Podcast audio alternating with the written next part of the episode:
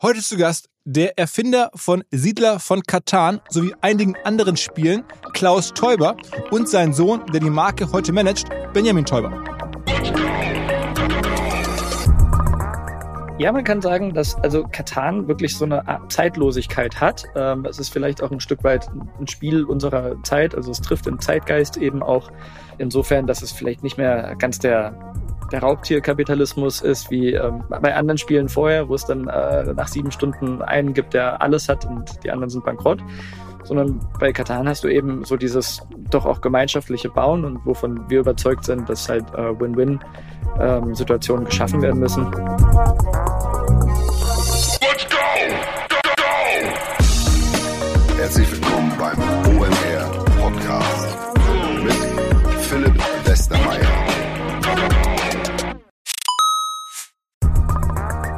Ihr werdet euch wahrscheinlich fragen, warum unser Partner SalesViewer hier so oft im Podcast wirbt. Aber das ist relativ einfach zu erklären, denn wenn wir hier mittels Podcast Reichweite für SalesViewer erzeugen, dann besuchen natürlich auch hunderte von Menschen die Website von SalesViewer und SalesViewer kann dann mit dem eigenen Tool die Website-Besucher oder deren Firmen vor allen Dingen mit Klarnamen entschlüsseln. Also Podcast-Werbung führt zwangsläufig zu immer mehr Website-Besuchern und Website-Besucher lassen sich in Firmen Klarnamen von SalesViewer entschlüsseln und zu neuen B2B-Kunden machen. Und natürlich, auch wir bei OMR sind sehr zufrieden mit SalesViewer, nicht nur als Kunde, sondern auch als Partner. Wir setzen deren Tool ebenfalls ein zur eigenen B2B-Lead-Generierung und entschlüsseln damit die Website-Besucher von OMR, OMR Reviews oder anderen Tochterfirmen. Man sieht einfach, wer eure Webseiten besucht hat und wofür sich potenzielle Kunden interessiert haben. Neben uns, also OMR, sitzen aber auch noch deutlich größere Firmen wie Stepstone, Avato Systems, Sport5, Talon One oder die die Vodafone-Tochter Grand Centrix bereits auf SalesViewer und generieren damit täglich neue B2B-Leads. SalesViewer ist bekanntlich auf unserem hauseigenen Software-Bewertungsportal OMR Reviews das bestbewertete Tool in gleich drei Kategorien und kann jederzeit kostenlos getestet werden. Wer also sehen möchte, wer auf der eigenen Website drauf war und diese Person dann am besten zu Kunden verwandeln möchte, der kann das alles kostenlos ausprobieren. salesviewer.com slash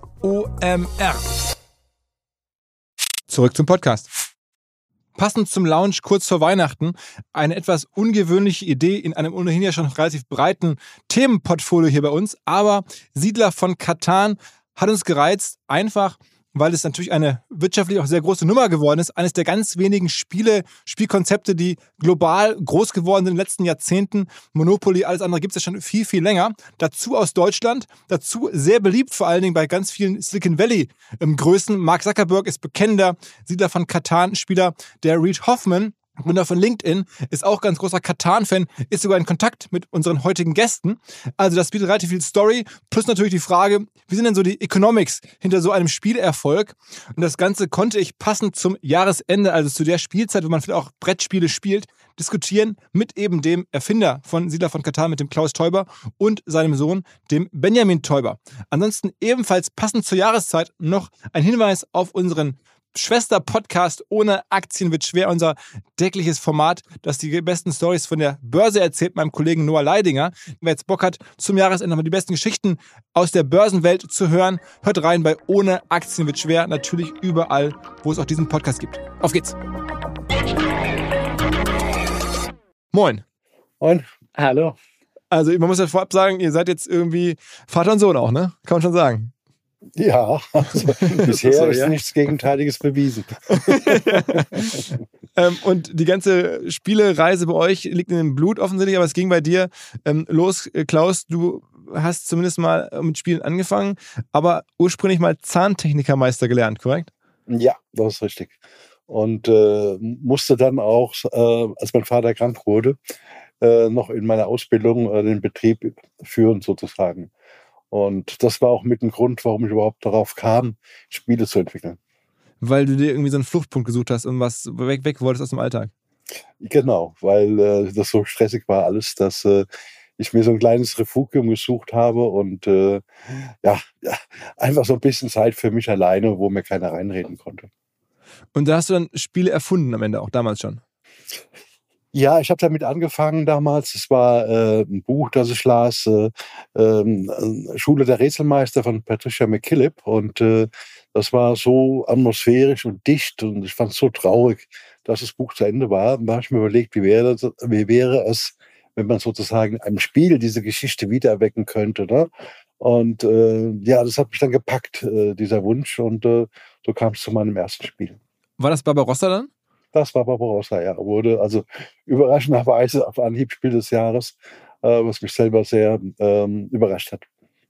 Aber du hattest von Spiele erfinden und Spiele Design und Vertrieb gar keine Ahnung. Du warst als Zahntechniker. Ja, genau. Also ich hatte Ahnung natürlich von äh, Modellieren und so. Das war auch ganz hilfreich für äh, die Figuren, die ich auch manchmal brauchte bei Spielen. Ne? Aber ansonsten ist es was Gegensätzliches, äh, kann man sagen, ja. Und wie hast du das dann an einen Verlag äh, damals bekommen, sodass das irgendwer dann auch, äh, ich meine, du hast es ja, eine Idee ist ja, um dann ja. ein erstes Spiel zu bauen, ist ja nicht gleich damit einen Erfolg zu machen. Das ist ja schon ja. was anderes. Also erstmal gar nicht. Äh, ich dachte immer, äh, ja, standen damals auch keine Namen auf den Spieleschachteln, also keine, keine Autoren. Und da dachte ich, na, das machen die Verlage schon. Und äh, das Spiel entwickeln, das habe ich aus reinem Hobby gemacht. Also für mich und für meine Familie, für meine Freunde, wenn die mal kamen, halt einfach aus Spaß an der Sache. Und erst zwei, drei Jahre, nachdem ich damit begonnen hatte, kam ich in Darmstadt dann äh, mit Leuten zusammen, die mir gesagt haben, schick's doch mal an den Verlag. Und da wuchs ich so langsam in diese Spieleszene rein und habe dann ja viele Dinge erfahren, äh, die wichtig waren, wenn man sowas vorhat. Wie ist denn da so die Wirtschaftlichkeit bei so einem Spiel? Also Barbarossa ist öffentlich, wie, viel, wie oft das verkauft wurde? Ja, also im ersten Jahr waren es 300.000. Das ist beim 300.000? Ja, das ist beim Spiel des Jahres äh, durchaus äh, normal. Und äh, bei, bei, bei Barbarossa war es so, dass der Handel so voll war äh, an Weihnachten, dass im zweiten Jahr null Lizenzen flossen.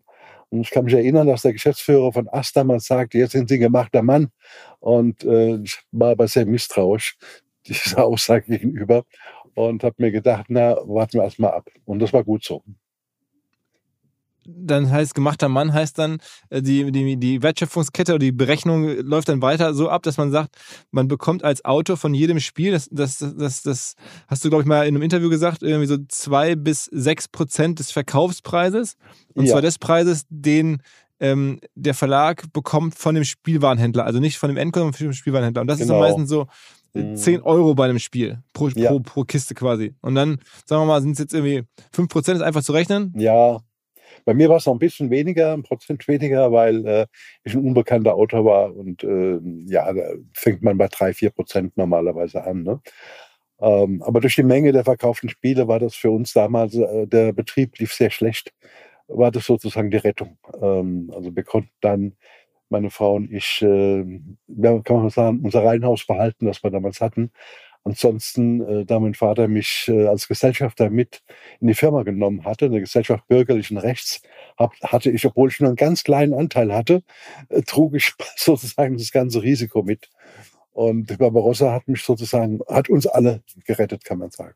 Okay, Wahnsinn. Und dann ging es weiter, äh, eure, eure Spielereise, dann hast du aus dem, offensichtlich aus dem Erfolg heraus dann weitere Spiele gebaut, aber die waren dann auch nicht alle unbedingt erfolgreich.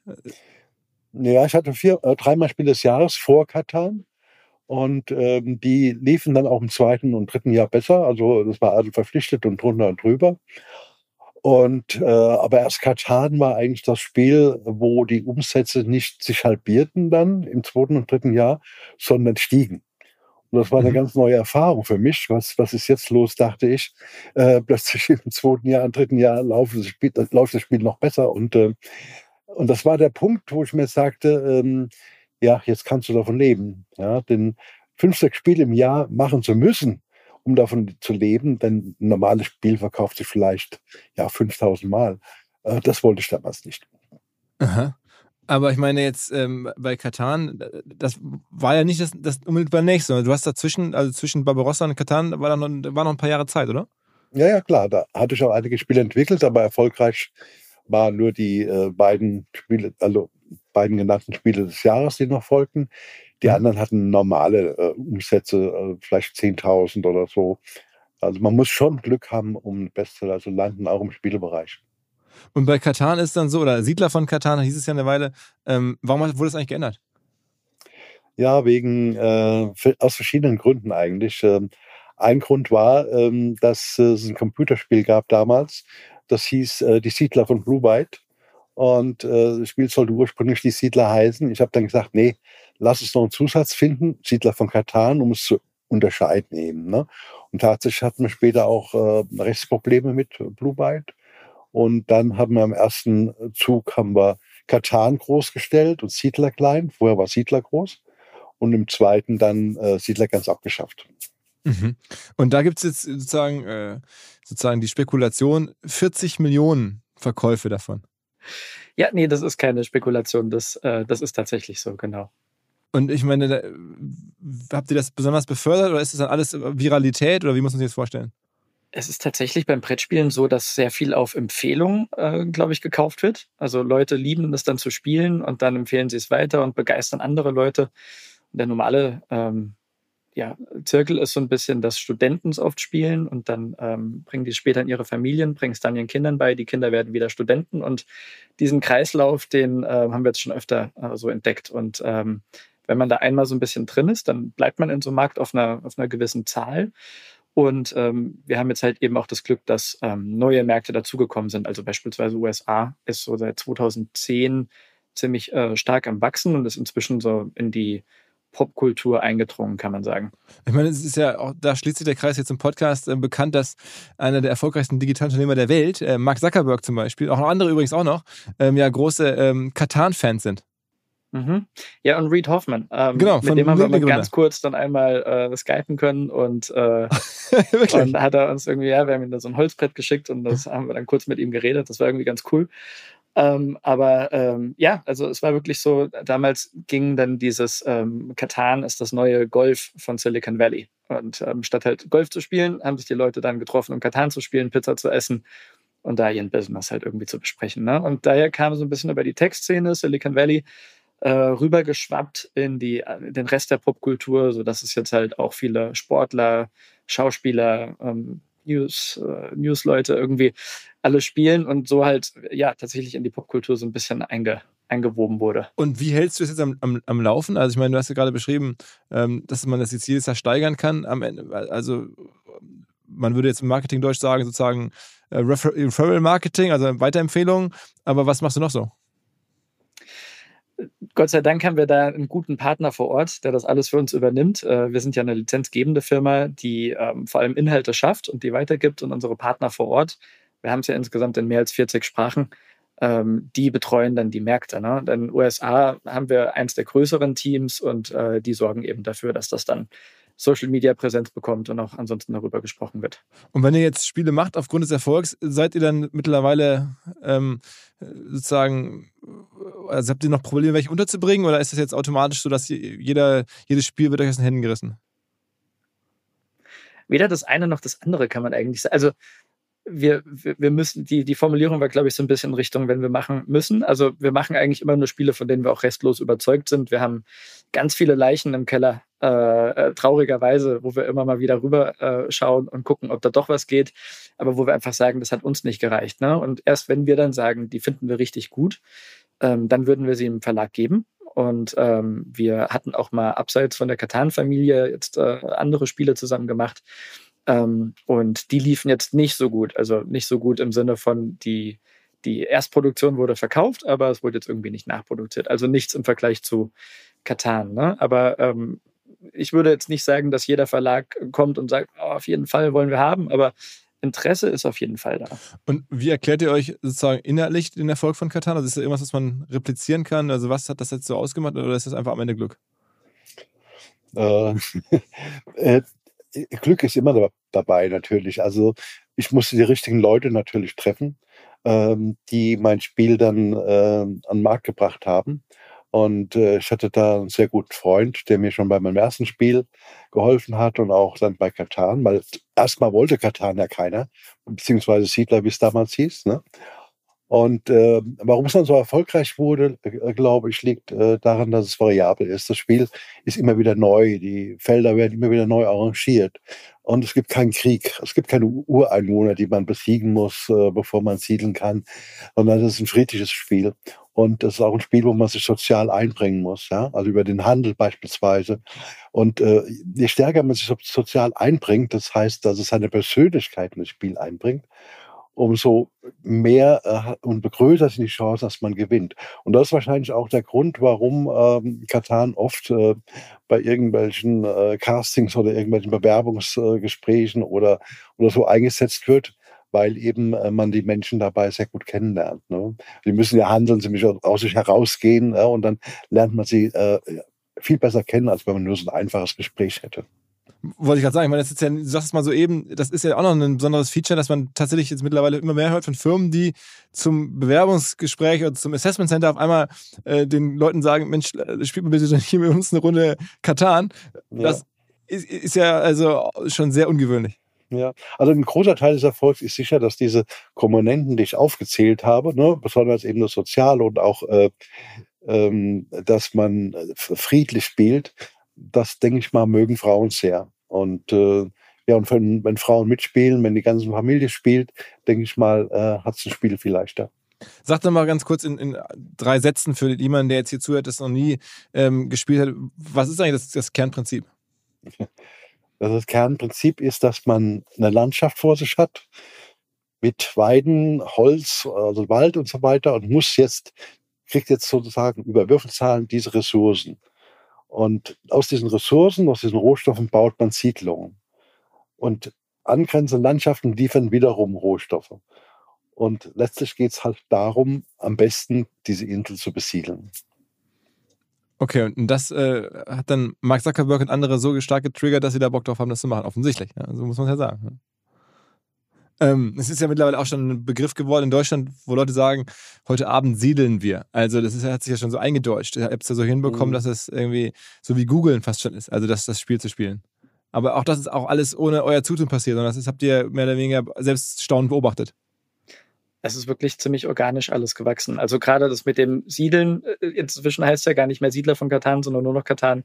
Ähm, da hatten wir auch nie irgendwie einen Einfluss oder irgendwas in die Richtung probiert. Es hat wirklich von alleine äh, so zugetragen dann. Wie ist denn deine persönliche äh, sozusagen äh, Reise in diese Spielewelt? Ich meine, du bist offensichtlich groß geworden mit einem Vater, der Spieleerfinder war, äh, und dann hast du irgendwann gedacht, das könnte ja was für mich sein. Du hast vorher noch irgendwie ein Studium gemacht oder, oder eine Ausbildung oder wie ist es gelaufen? Ja, ich dachte als Kind immer, das ist irgendwie ganz normal. Jeder Dritte äh, hat irgendwie einen Spieleerfinder äh, als Vater und das ist ein normaler Beruf. Ne? Und äh, es war halt schön. Er ähm, kam dann oft am Sonntag und hat gemeint, hey, spielen wir was? Und das ist ja auch ein Luxus für ein Kind, ne? wenn der Vater dann kommt. Und dann haben wir äh, Kinderspiele getestet und äh, ein paar sind mir hängen geblieben, insbesondere aber auch tatsächlich Katan. Also äh, ist mir ähm, von damals noch wirklich ähm, mit acht äh, im, im Kopf geblieben. Und so wurde ich da irgendwie an das Spielen ganz natürlich äh, rangeführt. Also ähm, mein Vater hat das auch immer gut gemacht, dass er uns wirklich nur gefragt hat, wenn wir sehr viel Lust hatten zu spielen. Ansonsten bringt es ja nichts, äh, sich da an den Tisch zu quälen. Dann kann man auch keinen Spaß haben. Und dann in der Pubertät mit einem Aussetzer, wo es andere Sachen gab, die interessanter waren, ähm, habe ich danach gerne gespielt, aber es kam lange nicht als Berufswahl für mich jetzt in Frage, sondern hatte eigentlich großes Interesse an der Psychologie, habe das dann studiert und äh, danach dann Wirtschaft, also Management und ähm, habe dann ein bisschen andere Berufserfahrungen noch gesammelt, Unternehmensberatung kurz und Marketing und so weiter und dann aber irgendwie doch gedacht, ähm, am schönsten ist es eigentlich so eine Marke zu formen, ähm, die man von Haus aus kennt und schätzt und wo viele gute Werte drin sind und äh, dann bin ich 2011 ins, in die Firma eingetreten. Und die Firma, wie groß ist die jetzt? Äh, ich glaube, acht, acht Leute haben wir. Und der Umsatz kommt oder das Geld kommt dann über die Lizenzen, die ihr sozusagen rausgebt. Genau, richtig, ja. Und wir reden da jetzt über ein Unternehmen von welcher Umsatzgröße ungefähr? ich dachte, du wolltest die finanziellen Fragen klären. Eigentlich sage ich immer, es ist ein mittelständisches Unternehmen ähm, mit einer Umsatzgröße, die, äh, sagen wir mal, genügt, eben acht Mitarbeiter zu bezahlen und äh, eben halt auch äh, ja, auch zu investieren. Ich meine, investieren beispielsweise bedeutet, dass ich jetzt seit drei Jahren äh, an der Trilogie von äh, Katan schreibe. Ähm, das heißt, äh, wir brauchen, weil immer, immer wieder Leute äh, anfragen, die gerne einen Film drehen wollten, brauchen wir eine Geschichte, ähm, eine gute Geschichte und äh, damit bin ich beschäftigt. Der erste Band ist jetzt rausgekommen, Katan, der Roman. Und das ist ein Beispiel dafür, wo wir halt auch wieder Geld investieren. Denn diese drei Jahre, wo ich hier jetzt schon äh, sitze und äh, schreibe, bekomme ich ja weiterhin mein Gehalt. Ja. Mhm. Also von daher äh, sind wir, würde ich mal sagen, ein, ein solides mittelständisches Unternehmen äh, mit einer zufriedenstellenden Umsatzgröße. Und eine, einer Cash-Cow, aber Katan ist nach wie vor die Cash-Cow des Unternehmens. Oder gibt es jetzt mittlerweile ein Portfolio an, an, an weiteren Spielen? Es, es, gab ja zumindest danach nie wieder ein Spiel des Jahres bei euch, ne? Ja, äh, dass Katan nochmal Spiel des Jahres wird, also in einer als Erweiterung oder als äh, Spin-off, äh, ist nicht anzunehmen, weil ähm, Katan als Grundidee wurde ja schon ausgezeichnet. Und äh, mhm. ja, also war schon äh, auf der Auswahlliste war schon ein Katan-Spiel. Ein zweites, das ist das äh, damals Kartenspiel für zwei gewesen, was heute Katan das Duell heißt. Also das war zumindest auf der Auswahlliste, also Auswahlliste zum Spiel des Jahres. Aber das heißt, die Firma macht keine anderen ähm, Produkte mehr. Ist, die Firma dreht sich nur um Katan oder gibt es noch andere, andere äh, Produkte, andere Ideen, andere Spiele, die da in der Firma eine Rolle spielen? Ja, wir sagen so 80 Prozent, 90 Prozent Katan. Aber wenn Benny und ich eine andere gute Idee haben, dann setzen wir uns auch zusammen und machen außerhalb von Katan mal ein Spiel. Wie Benny erwähnte, drei haben wir gemacht. Äh, die waren, liefen mittel und äh, man kann ja nicht erwarten, dass jedes Spiel Spiel des Jahres wird. Es gibt ja inzwischen so viele Spiele am Markt. Äh, wie viel waren es in Essen? Wie viel wurden vorgestellt? Über 100? Oh, ich glaube, also ähm, es wurden 1800 Neuerscheinungen ja. ähm, präsentiert. Das ja. heißt, die äh, Konkurrenz ist natürlich riesengroß und es gibt wirklich sehr viele richtig gute Spiele, äh, von denen bei vielen mir leid tut, dass sie gar nicht so die Aufmerksamkeit bekommen im Jahr, die sie eigentlich verdienen. Insofern sowas wie Katan natürlich ähm, als, als, als Backbone irgendwie zu haben, ist, ähm, ist natürlich toll für uns, weil es uns die Freiheit gibt, äh, ganz frei neue Sphären zu denken. Und wenn wir Lust haben, ein neues Spiel äh, zu machen und dann den Luxus zu haben, die Zeit da reinstecken zu können, auch ohne den großen Erfolgsdruck, äh, das ist, glaube ich, das Schöne an der Arbeit.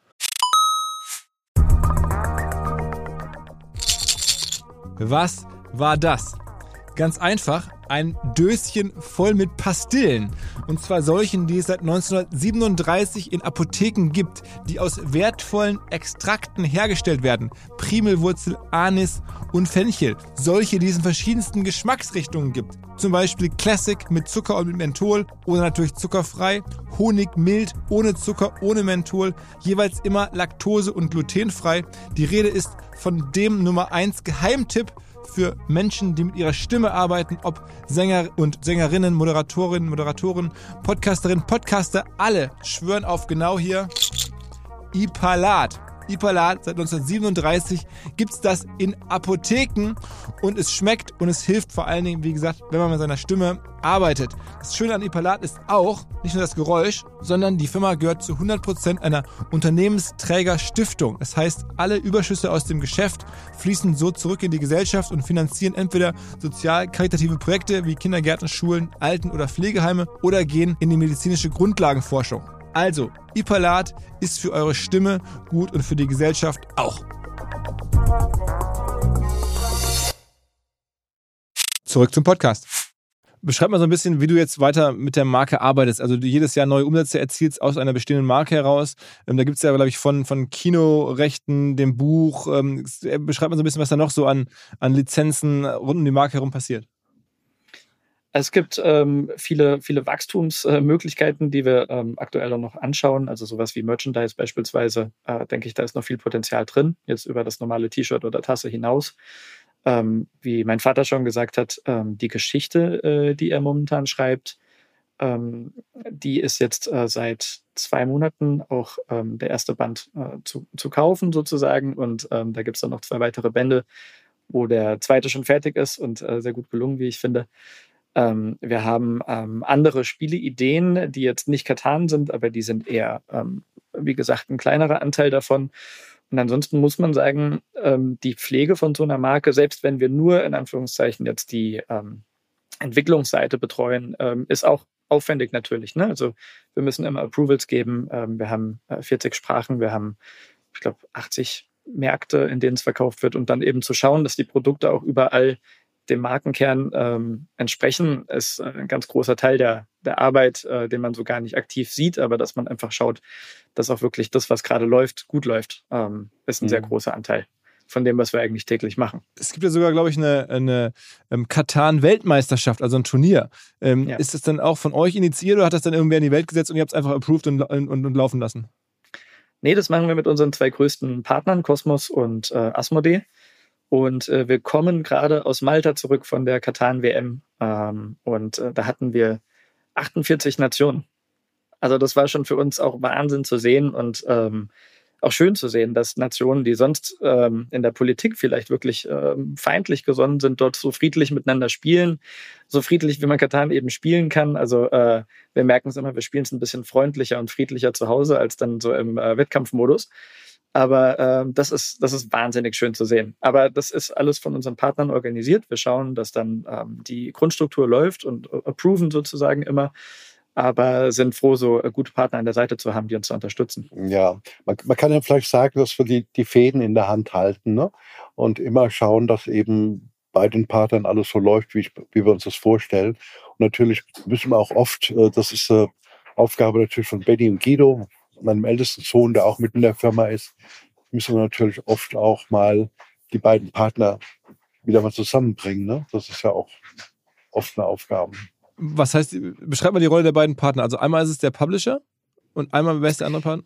Nee, ist einfach unsere rechte Struktur ist so aufgeteilt, dass wir einen äh, deutschen Partner haben, wo die deutschen ähm, Brettspielrechte sind und der unter, unterlizenziert an andere ähm, nicht englischsprachige ähm, Partner und dann haben wir den englischsprachigen Partner und deswegen kann man sagen, wenn wir was äh, an den deutschen Partner geben, der gibt es dann weiter an die weiteren nicht englischsprachigen Partner und der englischsprachige Partner macht seine Märkte äh, wo es ja neben den USA auch noch UK, Australien, Neuseeland etc. gibt. Insofern, das sind so die zwei größten Brettspielpartner für uns und äh, die betreuen wir dann aber, ähm, hauptsächlich. Ja, aber ich meine beispielsweise ein Spiel, ein neues kommt raus, ähm, gibt un so unterschiedliche Vorstellungen vom Cover, von der Grafik, vom Material und so weiter. Und, und das so möglichst zusammenzubringen, so, ein, so eine Einheit zu einem Spiel, das ist so mehr unsere Aufgabe dann halt auch. Also ich meine, das Balancing, ne, kann man sagen. Ne? Ich meine, es gibt ja ein neues Spiel, heißt dann auch eine neue Edition. Es gibt ja, glaube ich, eine Star Wars Edition. Es gibt verschiedenste Varianten von Katan, so angepasst an verschiedenste Lebenswelten und so. Also da sind schon irgendwelche Menschen sehr kreativ. Es gibt, äh, es gibt Star Trek, nicht Star Wars. Ah, das ist ein, ja, ja, ein ja. wichtiger Unterschied, weil eben äh, wir auch tatsächlich, das ist ein sehr gutes Beispiel, weil Star Trek fanden wir eben überzeugend. Ähm, da hat man ja so ein bisschen den Planeten der Woche und es ist eigentlich eine friedliche Expedition zum neuen Planeten und man schaut und das passt besser von der Markenphilosophie als ähm, Star Wars, äh, wo ja dann doch eigentlich der Kampf im Vordergrund steht. Und deswegen haben wir uns auch aktiv zum Beispiel dafür entschieden. Und ähm, da kann man sagen, das ist manchmal von uns ein Impuls und manchmal wird natürlich auch so ein Impuls von Partnern herangetragen, dass sie sagen, hey, wir haben die Möglichkeit hier äh, Lizenzspiel Star Trek. Was meint ihr? Passt das zur Marke? Und eins der weiteren schönen Beispiele ist äh, Game of Thrones. Ähm, ich liebe die Serie über alles. Aber als wir gefragt wurden, ob wir dafür ein Spiel machen, habe ich gesagt, auf keinen Fall. Also äh, dort rollt äh, jede Episode drei bis fünf Köpfe und ähm, bei uns ist friedliches Handeln. Wie soll das klappen?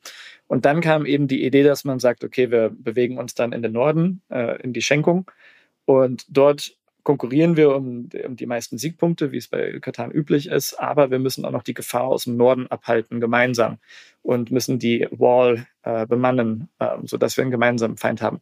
Und auf einmal hat es gut gepasst und war ähm, eins der Spiele, wo ich im Nachhinein sagen muss, passt von der Markenphilosophie und vom Spielspaß und fühlt sich nicht irgendwie aufgesetzt an. Und ähm, so entwickelt sich manchmal was, aber es hat nie den gleichen Gang. Es ist immer ein bisschen anders. Und die Rolle von diesen beiden also Vertriebspartnern, die ihr da habt, ähm, national und international, das heißt, die sind auch lebenslang gesetzt, also haben die sich die Rechte gekauft oder sind die dann irgendwie für eine, für eine Weile gesetzt? Also die, die Marke selber oder die Idee ist ja sozusagen bei euch nach wie vor offensichtlich. Ja, man, man kann sagen, das ist alles so organisch gewachsen damals, dass man äh, die Partner eben so gesucht hat. 95 war eine ganz andere Zeit als, als, als jetzt. Ne? Also damals waren Brettspiele kleiner, damals gab es eigentlich nur Deutschland. Und äh, deswegen äh, gab es eigentlich auch überhaupt diese Zweiteilung. Normalerweise würde man heutzutage auch an einen Partner gehen und dann äh, dem die globalen ähm, Verwertungsrechte beispielsweise geben. Ne? Also es ist bei uns alles sehr organisch gewachsen. Ja, wir hatten, muss vielleicht ähm, sagen, Benny, dass Cosmos damals 95 ein kleiner Verlag war, der keine Auslandslizenzabteilung hatte. Das heißt, äh, ich musste äh, sozusagen selbst dann ähm, dafür sorgen, dass es in den USA, in Italien, in Frankreich eben auch auf den Markt kam. Und das war eine Arbeit, die ist mir irgendwann über den Kopf gewachsen. Und das war auch der Grund, warum dann Guido 2002 in die Firma eintrat. Ne? Also das waren diese kleinen Anfänge, die, sie, wie Benny sagt, dann organisch immer mehr gewachsen sind. Mhm. Aber würdet ihr im Nachhinein, wenn ihr wüsstet, dass es so erfolgreich wird, nochmal so bauen, dann würdet ihr dann versuchen, sozusagen diesen Partner, diesen, diesen Wertschöpfungsschritt komplett zu überspringen, das selber zu machen? Selber machen würde ich, glaube ich, immer abraten. Diese, diese, diese Power, dann irgendwie die Spiele selber zu produzieren, irgendwo äh, zu vertreiben, das, das kriegst du eigentlich alleine nicht hin. Heutzutage gibt es vielleicht sowas wie Kickstarter und andere Crowdsourcing, Crowdfunding-Möglichkeiten, äh, aber ähm, ich glaube, damals äh, hat mein Vater die Idee gehabt, das muss er am besten selber mal erzählen und dann hat auch jemand gesagt, mach's nicht und ich glaube, das war eine, mhm. eine gute Wahl, ne? Ja. Ja, ja als, als Barbarossa, der Prototyp abgelehnt wurde, hatte ich tatsächlich die Idee, okay, ähm, ich äh, gehe zu Ravensburger, lass äh, 2000 Spiele produzieren, vertreibe dich selbst. In unserer Garage ist genügend Platz. Auto muss halt irgendwo draußen dann parken. Und, und ähm, dann hat mir jemand aus Darmstadt hat mir dann gesagt, geh doch mal zu dem Rainer Müller. Das ist der Freund, von dem ich später sprach. Und mhm. äh, der hat die Hände über den Kopf geschlagen und hat gesagt, ich habe so viele Existenzen untergehen sehen, Familien zerbrechen, Ehen auseinandergehen, an eben diesem Wunsch, ein Spiel selbst zu vertreiben. Ne? Und da habe ich die Finger davon gelassen. Es gibt jetzt, glaube ich, nur ein einziges ähm, Brettspiel, das noch erfolgreicher ist, äh, also historisch gesehen. Das ist Monopoly, oder? Äh, da liest man mal dies und da liest man mal das. Also äh, ich, ich denke mal, es gibt auch noch sowas wie ähm, Uno, Scrabble etc. Die sind auch alle riesengroß. Ne? Also es gibt ganz viele Marken, die sind, die sind groß. Deswegen äh, kann man das jetzt so nicht sagen. Aber man kann sagen, dass Katan als einer der modernen Klassiker, wenn man so will, als einer der ersten Europe Games oder German-Styled Games. Ähm, eins der ist, was nach fast 30 Jahren immer noch auf dem Markt ist, ist ein großer Erfolg. Und ich glaube, Monopoly ist jetzt im 80. Jahr oder sowas.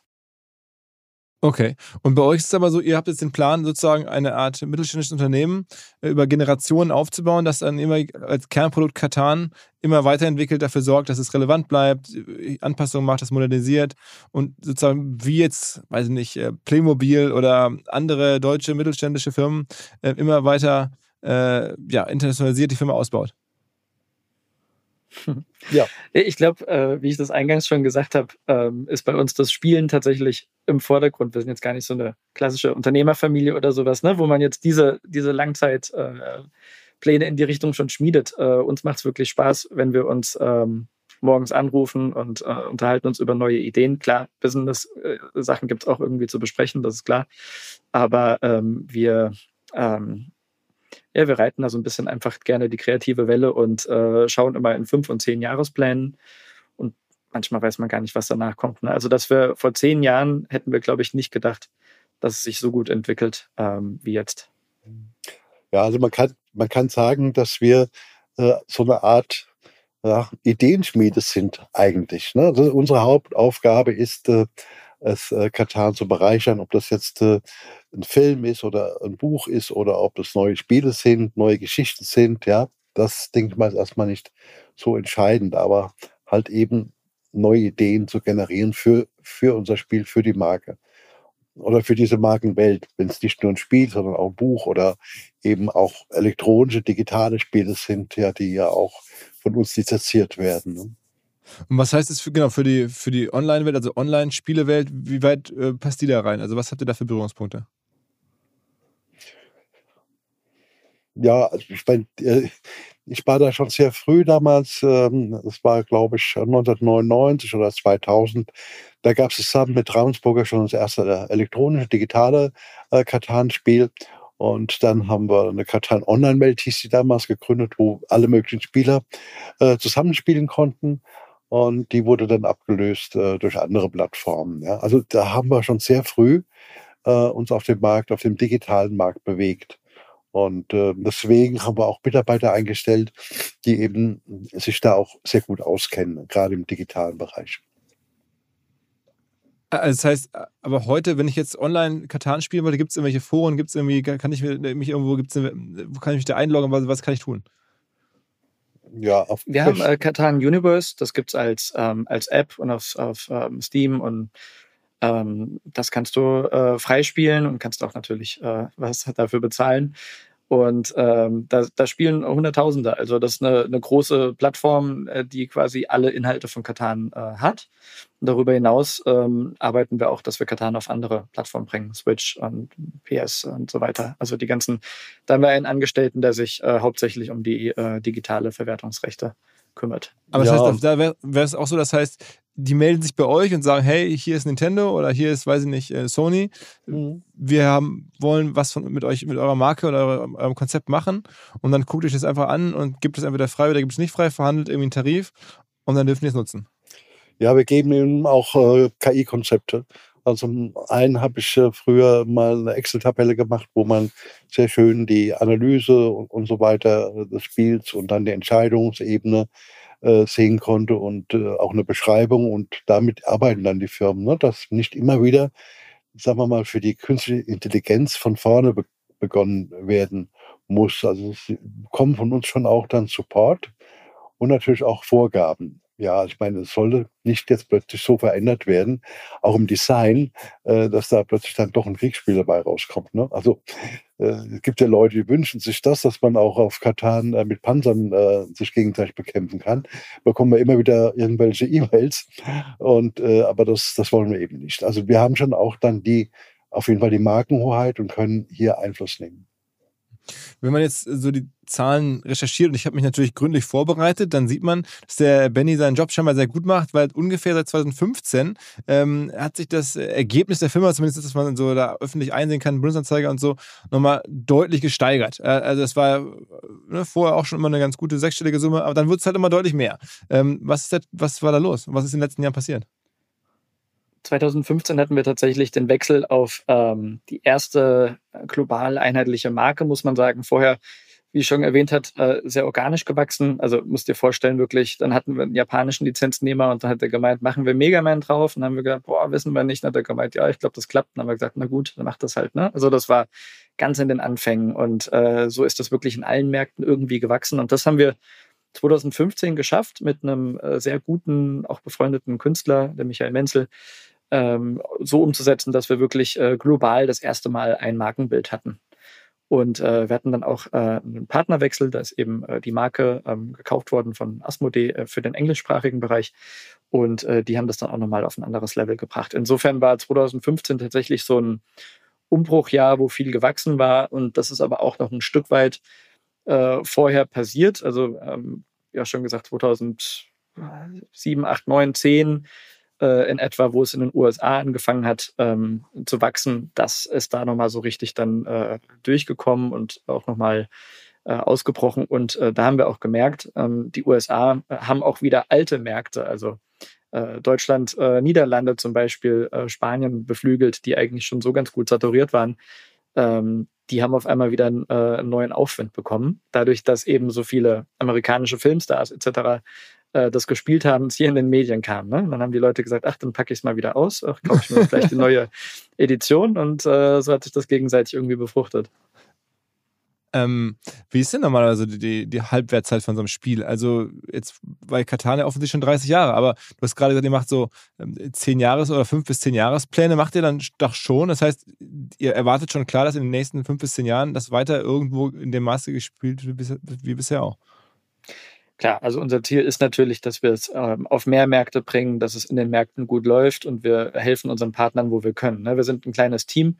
Äh, letztendlich verwalten wir aber sehr viele. Wir benutzen äh, so ein Online-Tool, Basecamp, und da verwalten wir, glaube ich, äh, insgesamt die Beziehung mit 300 Stakeholdern ähm, und ungefähr 15 Firmen. Und äh, wir versuchen jeder Einzelnen natürlich zu helfen, dann zu sagen, okay, hier, was braucht ihr digital? Äh, da müssen wir nach den Charakteren schauen, da brauchen wir das, wie ist mit der Sprache.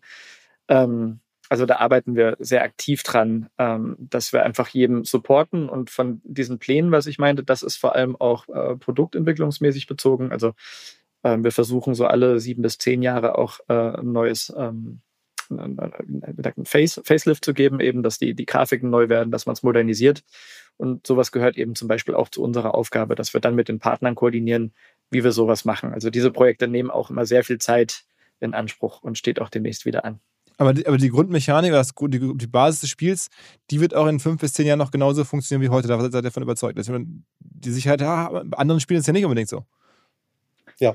Ja, man kann sagen, dass also Katan wirklich so, ein, so, eine, so eine Art Zeitlosigkeit hat. Ähm, es ist vielleicht auch ein Stück weit ein Spiel unserer Zeit. Also es trifft den Zeitgeist eben auch äh, insofern, dass es vielleicht nicht mehr ganz der, der Raubtierkapitalismus ist, wie, ähm, wie bei anderen Spielen vorher, wo es dann äh, nach sieben Stunden einen gibt, der alles hat und die anderen sind bankrott. Sondern bei Katan hast du eben so dieses doch auch gemeinschaftliche Bauen und wovon wir überzeugt sind, dass halt äh, Win-Win ähm, geschaffen werden müssen, äh, die sich dann auch darin äußern, dass man eben miteinander handelt. Und wenn man sich zum Beispiel die Weltmeisterschaft anschaut, die Leute, die am erfolgreichsten dort abschneiden und äh, die auch letztendlich Weltmeister werden, das sind die, die wirklich lange Zeit mit Verhandeln bringen und äh, soziale Skills haben, äh, die Leute zu überzeugen, äh, dass die dann auf einmal machen, was sie wollen. Das war faszinierend zu sehen bei der, äh, beim Finaltisch beispielsweise. Ne? Und ich glaube, das ist etwas, äh, das, das überdauert den Zeitgeist. Ich glaube ganz sicher, das wird auch in 10, 20 Jahren ähm, noch etwas sein, was spannend ist im Spiel, auch wenn in der, ähm, sag ich mal, Hardcore-Spielerszene natürlich Katan inzwischen ja ein, ein älterer Hut ist, äh, weil natürlich die ganze Szene sich weiterentwickelt. Ne? Aber das heißt ja nicht, dass es nicht noch genug Leute gibt, die ähm, trotzdem auch jetzt nicht zu tief einsteigen wollen und für die Katan genau das richtige Spiel ist, um die Familie zusammenzubringen und nebenher noch ein bisschen miteinander zu reden und sich auszutauschen. Was mir bislang überhaupt gar nicht klar war, ist, jeder Hersteller von Produkten jeglicher Art kann ein Volksprodukt sein in Kooperation mit der Bild. Das ist insofern natürlich spannend, weil die Bild eine Wahnsinnsreichweite hat, fast 50 Prozent der deutschsprachigen Bevölkerung erreicht und halt dieses Label Volksprodukt vergibt an Partner. Seit 21 Jahren machen sie das. Mittlerweile gibt es 220 verschiedene Volksprodukte und es werden weitere gesucht. Es gab schon Zahnbürsten, Volksakkus, aber auf der Website habe ich gesehen, sie suchen zum Beispiel einen Partner für eine Volkszahnzusatzversicherung oder für eine Volkspizza oder für einen Volksstaubsauger. Also, wer solche Produkte herstellt und auch in größerer Kapazität produzieren könnte, denn erfahrungsgemäß spricht der Verkauf nach einer solchen Kampagne ziemlich an, wendet euch bitte an den Vermarkter der Bild. Die Firma heißt Media Impact. Und Media Impact sagt übrigens auch, dass 80% derjenigen, die schon mal eine Kampagne in dem Bereich gebucht haben, das wieder tun. Wer jetzt hier erstmals von dieser Möglichkeit gehört hat, bekommt auf seine erste Buchung auch ein Media-Bruttovolumen von 220.000 Euro on top. Wendet euch dazu bitte direkt an Media Impact ein Wort www.volks-produkt.de slash Bild slash Volks-Produkt und erwähnt einfach im Gespräch mit den Ansprechpartnern und Ansprechpartnern dort, dass ihr über OMR kommt und dann gibt es diesen Zuschlag. Zurück zum Podcast. Wäre es, glaubt, glaubt ihr, ähm, noch auch heute möglich, ein Brettspiel zu erfinden, das dann so funktioniert wie Katan, also wo man dann über Jahrzehnte hinweg Millionen an an Lizenzerlösen quasi bekommt. Ähm, ist das, ist sowas so ein Welterfolg? Ist der noch denkbar oder äh, gab es danach nochmal irgendwas Vergleichbares? Oder ist es eigentlich so jetzt in der heutigen Zeit, wenn es nicht online ist, dann geht es gar nicht? Ja, ich glaube, ähm, vom Blitz getroffen zu werden, ist äh, wahrscheinlicher, oder? Weil da gehört natürlich wahnsinniges Glück dazu. Zum einen mal, dass man so ein Spiel hat, aber zum anderen halt auch, dass es so viele Leute anspricht. Und dann noch, dass es dauerhaft Leute anspricht. Also das ist, ähm, ja, sagen wir mal, sehr schwer. Also äh, ein, zweites Mal konnten wir das nicht wiederholen, das ist ganz klar. Ja. Und es hat auch keine, äh, kein Beispiel mehr gegeben aus irgendwelchen anderen, anderen Quellen, anderen äh, Spieleerfindern irgendwo auf der Welt, was nochmal ähnlich groß geworden wäre? Ah, es gibt andere Marken, andere Spiele, die auch wirklich jetzt schon über Jahre hinweg existieren. Ne? Ich kann jetzt gar nicht so genau, also wir wissen jetzt ja, ja auch nicht genau die äh, Stückzahlen, die dann Verrückte haben. Labyrinth, sowas, aber ne? Verrückte Labyrinth kann man nennen. Das ja. ist äh, im, äh, im, Familienbereich auch schon viele Jahre äh, erfolgreich. Vielleicht jetzt nicht so stark wie Katan, aber es gibt schon, schon auch modernere Spiele, die äh, seit Jahren jetzt äh, erfolgreich laufen. Mhm. Und aber Spiele erfinden, ist das eigentlich so eine urdeutsche Sache? Also ist, äh, das klang gerade so ein bisschen durch, als wenn es da wirklich so eine deutsche Kultur sei, so Spiele zu erfinden, dass da sozusagen wir Deutschen damit die Welt beglücken. Ist das, kann man sich das so vorstellen?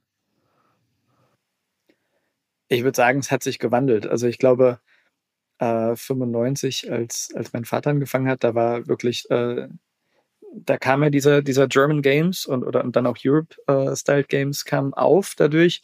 Inzwischen gibt es ähm, wirklich überall fantastische äh, Brettspielszenen in den USA, in, in, in weitesten Teilen von Europa, Tschechien.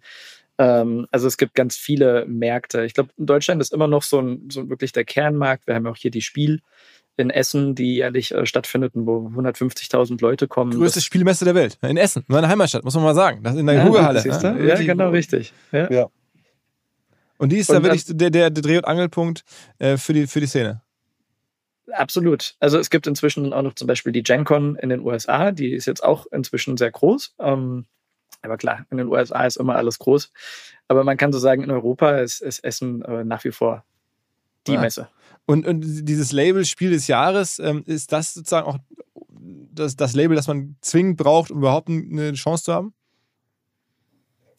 Also nicht unbedingt. Ähm, würde mal sagen, äh, in den USA gab es das Label Spiel des Jahres nicht. Also Katan wurde da auf den Markt, also kam auf den Markt und die Umsatzzahlen, die verliefen also so. Also so ganz langsam ansteigend, ganz langsam und plötzlich gab es einen, ja, einen Peak. Plötzlich ging es nach oben. Das heißt, es waren genug, genug Exemplare unterwegs, um eben so einen Peak äh, zu erzeugen oder so einen großen Anstieg zu erzeugen woran natürlich auch diese Schauspieler oder Schauspielerinnen ihren Anteil hatten, die das dann eben äh, sich geoutet haben, dass sie gerne Katan spielen. Ne? Aber wir hatten in den USA kein Spiel des Jahres und trotzdem war es erfolgreich. Ähm, also das würde ich, würde sagen, ein gutes Spiel oder was, was alles dazu hat, ein gutes ein Erfolg zu werden, schafft es auch ohne Spiel des Jahres, aber die meisten nur mit Spiel des Jahres. Und ähm, sag mal, welche Schauspieler waren das denn? Also, das, ich dachte, so Mark Zuckerberg sei schon der prominenteste äh, Fan. Äh, wer sind denn da so in Hollywood eure, eure Edelfans? Ich glaube, also äh, Woody Harrelson und Elizabeth Banks und Mila Kunis, äh, das waren jetzt so die letzten, ähm, die wirklich auch häufig und oft gesagt haben, dass sie es gerne spielen. okay, aber die habt ihr nicht bezahlt, das ist kein Influencer-Marketing. Nein, das ist wirklich, ähm, da gab es dieses eine Pärchen, jetzt fällt, jetzt fällt mir gerade der Name nicht ein, aber die haben das bei, äh, die haben irgendwie ähm, die Emmys gewonnen oder irgendwas und haben gesagt, ja, wir feiern jetzt zu Hause und spielen Katan irgendwie so und haben das dann noch gepostet auf Insta. Also, äh, nee, damit haben wir wirklich nichts zu tun. Oder auch ähm, Big Bang Theory, als das da kam, da hat mich ein Freund angerufen und hat gemeint, sag mal, die spielen gerade äh, Katan auf Big Bang Theory. Und habe ich gemeint, was? Wir wurden dann nicht gefragt. Äh, normalerweise müssten wir sowas auch freigeben. Ich in, in dem Film, in, in, der Serie. Ja. In der Serie, ja, ja genau. Ich habe mich natürlich auch nicht beschwert, aber ähm, ja, okay, kann mir vorstellen. Schon cool. Ja, weil das einfach so, das war dann, ich kann mir vorstellen, wie das ist. Die haben gesagt, wir brauchen irgendein Spiel, das muss ein bisschen nerdig sein. Ich meine, Brettspiele haben ja immer noch so was leicht nerdiges, ne? Gerade in den USA halt. So, und dann haben die gesagt, was ist denn jetzt gerade das Populärste? Und dann haben die gesagt, ja, Katan. Und dann spielen wir das halt da. Das kennen jetzt gerade genug Leute, dass wir es hier zeigen können. Ne? Und wenn er dann so eine, so eine Präsenz da natürlich hast, ist das toll. Hast du es gemerkt, dass in, in dem Jahr auf einmal besonders äh, viel verkauft wurde oder so? Das war, das war so in den ganzen letzten Jahren. Das ist ja dann überall aufgetaucht. Also wir bekommen immer noch so vier, fünf Freigaben für, für irgendwelche Serien, ähm, die jetzt dann kleiner sind, so ähm, Chicago Fire oder irgend so, so, solche Sachen halt. Ne? Aber das war so diese Zeit, wo das Big Bang war. Bei South Park habe ich es auf einmal gesehen und äh, das, das waren so ganz viele von diesen Nennungen. Also da haben wir auf jeden Fall gemerkt, dass es ähm, durch dieses Wachstum gerade in den USA eben ähm, stark äh, katapultiert wurde. Wenn man das so hört, dann könnte man sich ja schon fast vorstellen, dass man das auch doch irgendwie am Reißbrett planen kann. Man erfindet ein Spiel und lässt dann ganz viele Influencer sozusagen bezahlt das spielen, so wie heute die Welt ja häufig funktioniert. Ähm, wird das nicht auch äh, versucht, sowas zu machen? Also von anderen, die sozusagen versuchen, Spiele ja irgendwie zu popularisieren, in diesen neuen Wertschöpfungsstrukturen? Ich kann mir gut vorstellen, dass es viele versuchen und ich glaube auch wirklich, dass es wichtig ist, da viele Leute dadurch zu überzeugen. Und, und wenn du dann natürlich eine gute Strategie hast, äh, da zu influenzen, dann ist das natürlich gut, aber letztendlich muss natürlich auch das Produkt irgendwie stimmen. Ne? Und bei, gerade beim Brettspiel, also finde ich halt unverfälschbar. Du sitzt am Tisch und entweder hast du Spaß oder nicht. Und wir merken es immer bei unseren Prototypentests. Ein Indikator ist einfach, bleibt das Smartphone in der Tasche oder gucken die Leute doch irgendwann mal verstohlen drauf? Und wenn sie sich irgendwie ablenken lassen, dann merkst du, das Spiel ist einfach noch nicht gut. Und deswegen, du kannst natürlich tolles Marketing machen, aber ich glaube, gerade beim Brettspiel ist wirklich das Produkt, was im Kern steht. Und meine Beobachtung ist, dass im Bereich Crowdsourcing ähm, auch sich relativ viel tut. Also viele Spieleerfinder, die gehen heute nicht mehr den Weg über einen Spieleverlag, so wie, äh, wie der Klaus, sondern ähm, gehen auf Crowdfunding-Plattformen und äh, versuchen da sozusagen Geld einzusammeln für ihre Idee. Ja, es ist ein neuer Weg, der wirklich äh, jetzt viel genutzt wird. Ähm, für uns, wir sind halt immer beim Verlag. Ne? Gerade mit Katan würden wir jetzt den Weg nicht gehen, aber ähm, kann das gut nachvollziehen. Es ist spannend. Äh, ich glaube, und ich habe es gehört von, von, von Bekannten, dass es halt natürlich sehr viel Arbeit ist. Also du musst da, du musst da echt eine Menge reinstecken. Aber das kann natürlich toll laufen und äh, du hast natürlich gleich die ganzen Abnehmer und kriegst auch eine Stimmung fürs Spiel und wie es ankommen wird. Also das ist schon sehr, eine sehr spannende Geschichte. Aber für euch, da spielt ihr jetzt aktuell keine Rolle, das spielt ihr nicht mit, das guckst du dir nur so ein bisschen Interesse halber an. Genau, richtig, ja. Das heißt, ihr setzt ähm, in den nächsten Jahrzehnten oder zumindest zehn Jahren voll auf Katan. Äh, euer, eure äh, Unternehmen, eure mittelständische Firma, da habt ihr gerade acht bis zehn Leute, ähm, die werden da den den Acker weiter pflügen und das, das, das, das Spiel weiter nutzen und, und so weltweit weiter popularisieren. Ähm, das ist der Plan. Da werden wir euch irgendwie, das heißt, wenn ich in fünf Jahren anrufe, dann, dann sitzt ihr in, in der Nähe von Darmstadt oder in Frankfurt und macht weiter Katan. Die Wahrscheinlichkeit ist sehr hoch, ja. Vielleicht ähm, werden wir bis dahin eine gute Geschichte haben. Vielleicht ähm, es gibt dann auch einen, äh, jemanden, der das als äh, als Film umsetzen möchte oder als Serie, wer weiß. Äh, Gibt es ähm, schon Gerüchte? Also ich habe jetzt irgendwie schon, also da, da, ist ja schon irgendwie die Rede von irgendwie Sony äh, und so, dass da schon, schon Rechte und so sogar gehandelt werden. Ja, ja, wir, wir bekommen immer wieder Anfragen und mit Sony gab es mal diese Optionsrechte, ähm, ähm, was jetzt letztendlich zu dem Zeitpunkt noch nicht weitergeführt hatte, aber äh, es gibt immer schon ähm, Interesse, die Geschichte umzusetzen. Es war uns nur wichtig, wie wird es umgesetzt und da haben wir halt sehr ähm, genaue Vorstellung doch. Und dass man dann irgendwie äh, vier Teams mit vier T-Shirt-Farben und die sich dann dort irgendwie bekriegen auf der Insel. Ah, wir haben alles schon irgendwie äh, gepitcht bekommen und äh, haben sehr viel ablehnen müssen, ähm, weil wir eben auch einfach sagen, es ist wichtig, dass die Marke richtig erzählt wird. Und äh, da arbeitet mein Vater jetzt gerade dran. Okay, okay, okay. Ja, ist Weihnachten für euch eine besondere ähm, Phase nochmal? Also, weil da viel verkauft wird, ist es nach wie vor ein Geschenk oder ist irgendwie, wird das Weihnachten viel gespielt in Familien? Äh, ist, hat das eine gewisse Weihnachtlichkeit? Ich glaube absolut. Also was mir meine Freunde erzählen, wenn sie spielen, ähm, dann zu Weihnachten und in der kalten Jahreszeit. Also ich glaube, das kommt auch so klassisch deutsch. Äh, wenn dann der Herbst äh, anbricht, äh, dann werden die Brettspiele irgendwie am Wochenende rausgeholt. Das höre ich doch immer wieder. Und gerade zu Weihnachten, ähm, also wir spielen jedes Jahr. Hm. ja. Auch Katan noch. Nein, das, ich glaube, Katan Basisspiel haben wir schon ganz lange nicht mehr gespielt. Wir haben immer so viele Prototypen, die wir testen müssen, dass wir nicht mehr zum, zum Basisspiel kommen. Wir versuchen immer, wenn ein Spiel fertig entwickelt ist, produziert und dann im Laden und wir bekommen die ersten Exemplare, dass wir es noch einmal spielen mit dem finalen Material. Aber ähm, leider muss man sagen, äh, reicht bei uns die Zeit dann gar nicht, die Spiele so häufig zu spielen. Weil es gibt ja verdammt viele gute Spiele im Jahrgang, die wir auch noch anderweitig testen und spielen wollen. Und äh, unsere Arbeit äh, gebietet, dass wir neue Spiele machen. Und deswegen äh, so ein Prototyp, den testet man 30, 40, 50 Mal. Und äh, das braucht Zeit. Ne? Deswegen, das ist eigentlich, wie wir spielen. Das heißt, und zu Weihnachten, Weihnachten auch, spielen wir was ganz anderes dann. Was, was ja. denn? Meistens Bausack und äh, der Reminiszenz willen oft ähm, Barbarossa, was inzwischen Knäzel in der Neuauflage heißt. Ähm, das, das holen wir auch jedes Mal wieder gerne raus. Okay, okay, okay. Nur für alle, die jetzt ähm, zuhören, das noch nie gespielt haben, wie lange braucht man, bis man äh, Katan spielen kann? Also wie lange ist da sozusagen, bis man das gelernt hat, die Regeln und so? Das ist eine gute Frage. Also Regeln sind letztendlich die Achillessehne der Brettspiele, muss man sagen, weil Regeln lesen hasst jeder, äh, mir inklusive. Ich kann es wirklich nicht leiden. Und dementsprechend haben wir uns irgendwann mal so eine Tutorial-App ähm, überlegt. Äh, dort braucht man die Regeln gar nicht lesen und wird mit einem Tutorial durchgeführt. Das heißt, dieser Sprecher sagt dann, baut jetzt so und so auf, tut so, als ob ihr eine 10 würfelt und nehmt euch die und die Ressourcen und nach 20, 25 Minuten entlässt er einen dann in das Spiel äh, selbstständig und man hat die Regeln gelernt, ohne Regeln zu lesen. Also wenn man das nutzt, so 20, 30 Minuten kann man eigentlich beginnen. Und am angenehmsten ist natürlich immer, wenn man jemanden hat, der es einmal klären kann. Ja.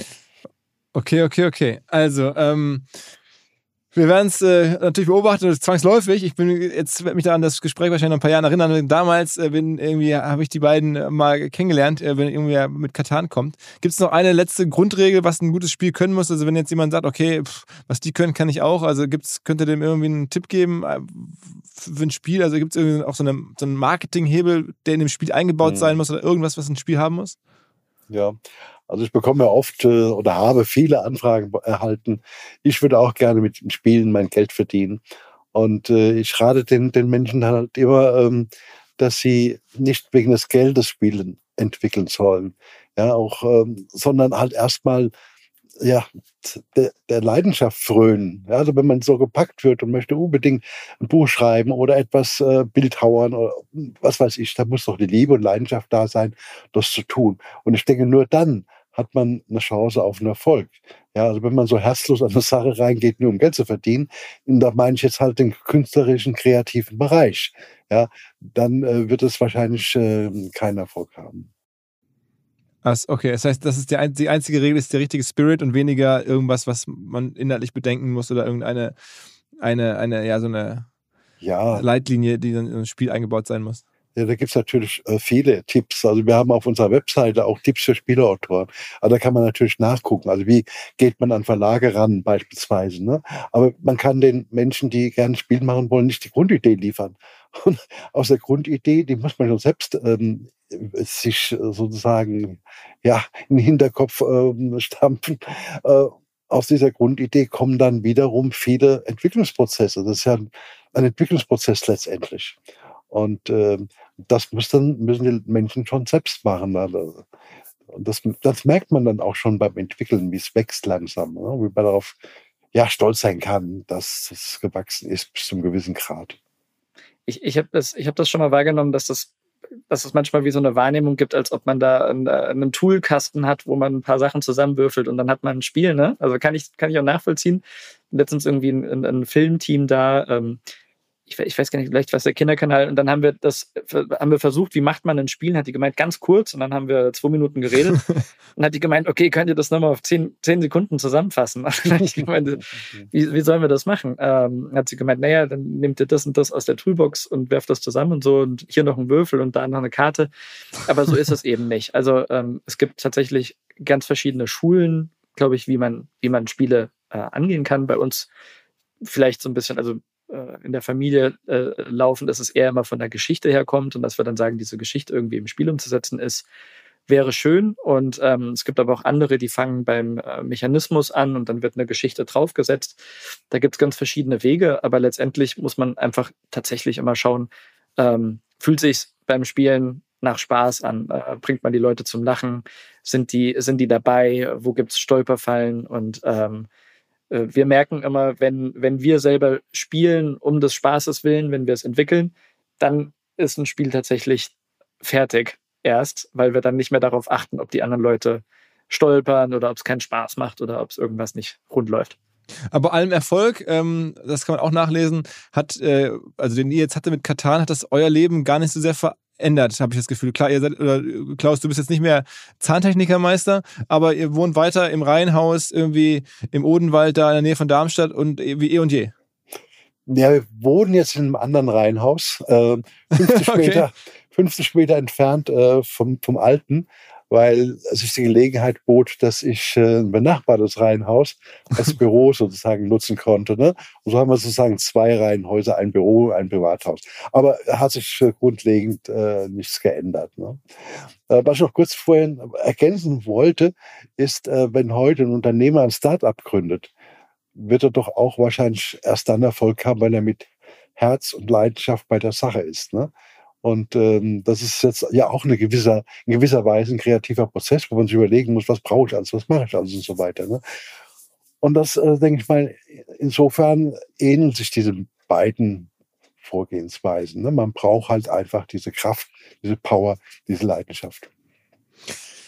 Ich hoffe, ihr habt sie noch einige Jahre oder ähm, ich wünsche euch das. Ähm, hier sozusagen ein, ein, ein, ein Weltmarktführer, ein Hidden Champion aus Deutschland, der die Welt beglückt mit Spielen. Ähm, ist, ist ja gut für unsere Volkswirtschaft. Ähm, also vielen Dank für eure Zeit und ähm, in dem Sinne dann schon mal schöne Weihnachtstage oder, oder Adventszeit zumindest.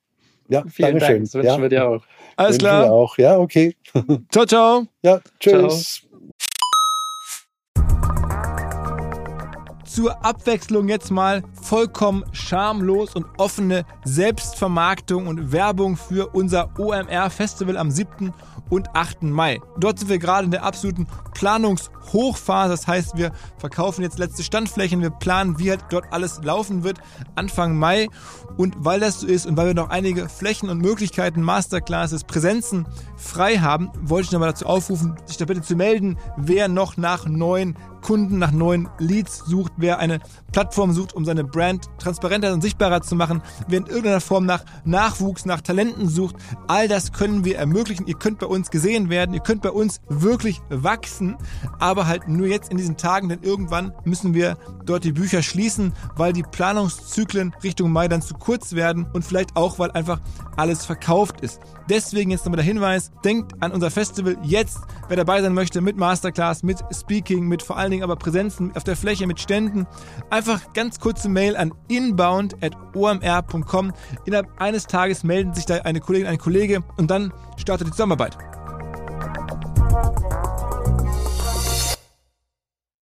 Zurück zum Podcast. Dieser Podcast wird produziert von Podstars bei OMR.